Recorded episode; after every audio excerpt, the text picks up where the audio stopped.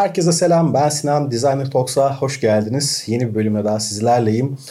Bugün de sizlere aslında yeni fikirleri nasıl bulabilirsiniz? Tasarım yaparken farklı bakış açıları nasıl kazanabilirsiniz? Bunları yapmak için arkada nasıl kendinizce planlar yapabilir ya da kendinize bazı taktikler geliştirebilirsiniz? Aslında bunlardan bahsetmek istiyorum.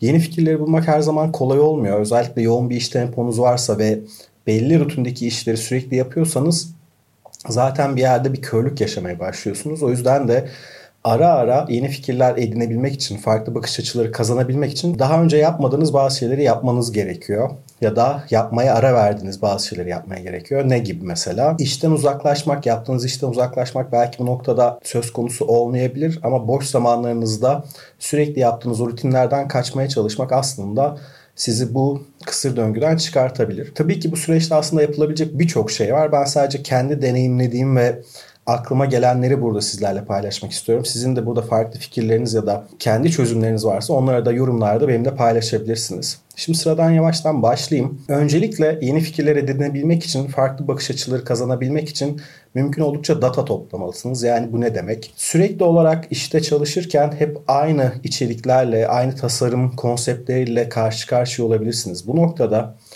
internetten, dergilerden, magazinlerden, billboardlardan, aklınıza gelebilecek her yerden farklı datalar toplamak, başkalarının yaptığı tasarımları incelemek, iyi veya kötü fark etmez. Çok beğendiğiniz, takip ettiğiniz insanların çalışmalarını inceleyebilirsiniz burada. Onun haricinde yine Instagram'da, YouTube'da farklı YouTube kanallarını ya da içerik üreticilerini dersem daha doğru olur. Onları takip etmeye başlayabilirsiniz. Özellikle bloglarda, ya da Awards gibi, Behance gibi sitelerde farklı tasarımcıların yaptıkları içerikleri incelemeye başlayabilirsiniz. Burada mümkün oldukça fazla data toplamanız yani fotoğraftır, renklerdir, grafiklerdir, UX ya da UI ile ilgili çalışmalardır ne olduğu önemli değil. Mümkün oldukça data topladığınızda bilinçaltınıza farklı verileri aslında koymuş oluyorsunuz ve sürekli yaptığınız işlerden çıkarak farklı fikirlerde yavaş yavaş edinmeye başlıyorsunuz. Bu dataları topladıktan sonra da yapacağınız şey aslında birazcık sindirmek olacaktır. Yani bilinçaltınızın bu dataları işlemesi için birazcık süre geçmesi gerekiyor.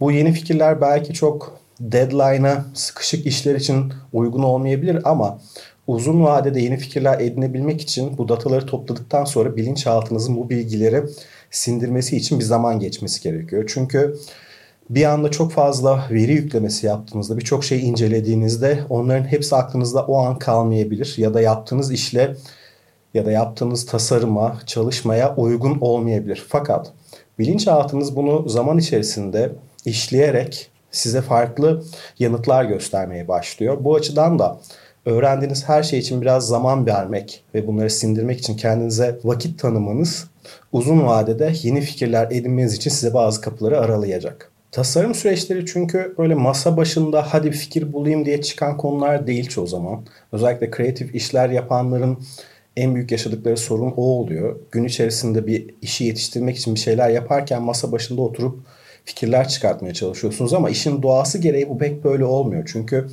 kafanın biraz boşalması, farklı şeylerle uğraşması gerekiyor o an odağınızda olmasa bile bir arkadaşınızla sohbet etmek, bir çay kahve molasına çıkmak burada sizin aklınıza bambaşka fikirler getirebiliyor. Az önce de söylediğim gibi ne kadar çok data toplarsanız ve bunu bilinçaltınızın sindirmesi için kendinize birazcık zaman tanırsanız masa başından kalkıp farklı şeylere odaklandığınızda aslında bir anda böyle bir aydınlanma hali yaşayabilirsiniz. Aa evet böyle bir şey yapacağım diye aklınıza bir anda bir fikir gelebilir. Bu bende çok oluyor çünkü bir şeye kitlenip ona odaklandığınız zaman ya da masa başında oturup hadi ben yeni bir fikir bulayım dediğim zaman aslında bu iş böyle çıkmıyor. O yüzden de masa başından kalkmak, farklı bir şeylere odaklanmak, eğer evde çalışıyorsanız, freelance çalışıyorsanız gidip bulaşıkları yıkamak ya da bir çay kahve koymak kendinize, farklı bir şeyle uğraşmak. Yani tasarım haricinde farklı bir şeye kafanızı vermek o an hem kafanızı dağıtmanızı sağlar hem bilinçaltınızın sizi yönlendirmesini de sağlar.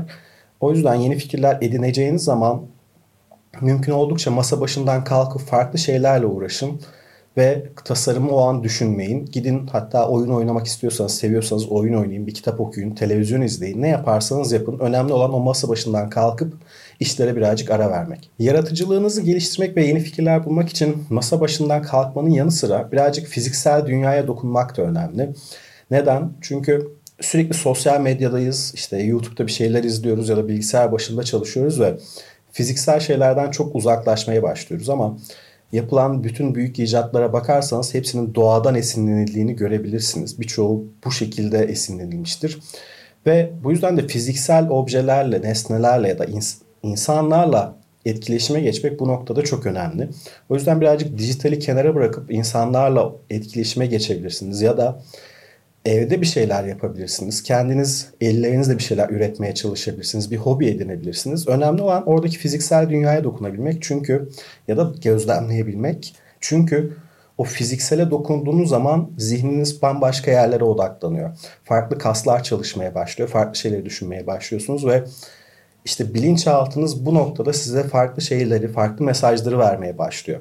Bunları bu şekilde değerlendirmek yine size farklı fikirler, yeni fikirler bulmanız açısından yardımcı olacaktır diye düşünüyorum. Tasarım yaparken bir konu ya da konsept üzerinde çalışıyorsanız yeni fikirler bulmak için de bu konseptle ilgili kendinize sorular sormalısınız. Ne gibi? Bu konu ya da konsept ne için kullanılacak? Hangi hedef kitleye gidecek? Nerede yayınlanacak? Hangi amaçlara hizmet ediyor? Orada bir objeyi mi anlatmaya çalışacaksınız ya da bir konuyu mu ya da soyut bir kavramı mı anlatmaya çalışacaksınız? Burada vermek istediğiniz mesaj ne?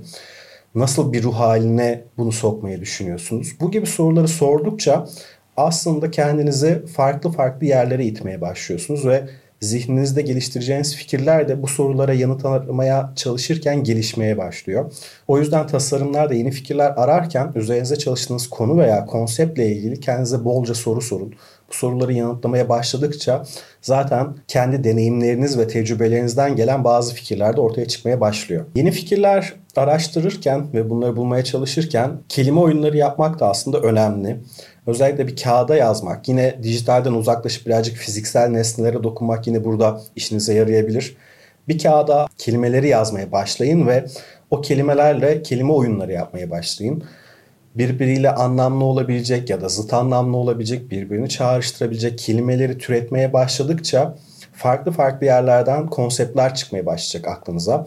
Bu kelimeler birbiriyle çok alakasız da olabilir. Önemli olan zihninizi o konsept üzerinde farklı alanlara yönlendirecek yollar açmak. Bu yolları açmaya başladığınızda zihniniz zaten yine hayatınızın getirdikleriyle beraber farklı yerlere atıflarda bulunmaya başlayacak ve bu atıflar sayesinde de yeni fikirler ortaya çıkmaya başlayacak. O yüzden kelime oyunları yapmak ve konsepti birbiriyle eşleşen veya eşleşmeyen kavramlarla bir araya getirmek size yeni fikirler yaratmanız konusunda yardımcı olacak. Bu fikirleri topladıktan sonra da aslında Belki yine dijitale geçebilirsiniz ya da bunu yine fiziksel bir kanvas üzerinde de yapabilirsiniz. Bulduğunuz fikirleri bir araya getirerek aslında göz önünde tutmaya çalışın. Yani mood board olarak da geçen şeyler var ya da Photoshop'ta kendinize bir artboard açıp bulduğunuz fotoğrafları, yazıları, konseptleri tek bir alana toplayabilirsiniz ve bunları göz önünüzde tutmaya başlayın.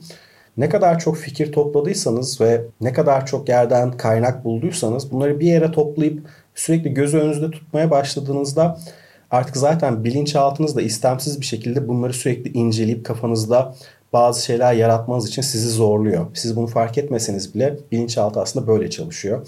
O yüzden de bulduğunuz bütün fikirleri yani telefonunuzda olabilir, bilgisayarınızda olabilir ya da bir defter, kağıt, not defterinde olabilir. Bir araya getirerek sürekli göz önünüzde bulundurmaya başlayın ve bu da zaman içerisinde sizin yeni şeyler keşfetmenizi sağlayacak zaten. Dediğim gibi videonun başlarında da yeni fikirler bulmak her zaman kolay olmuyor. Özellikle iş hayatında koştururken aklımız sürekli işte oluyor ve belli sınırlar içerisinde kaldığımızda da yaratıcılığımız körelmeye başlayabiliyor. Benim yeni fikirler bulurken aslında araştırdığım ve takip ettiğim yöntemler genellikle böyle. Ben Instagram ve YouTube üzerinde aslında çok fazla tasarımla ilgili fotoğrafçılık, videografi, e, filmlerle ilgili çok fazla şey takip ediyorum. Yani orada bir araba tasarım bile kimi zaman bana ilham verebiliyor.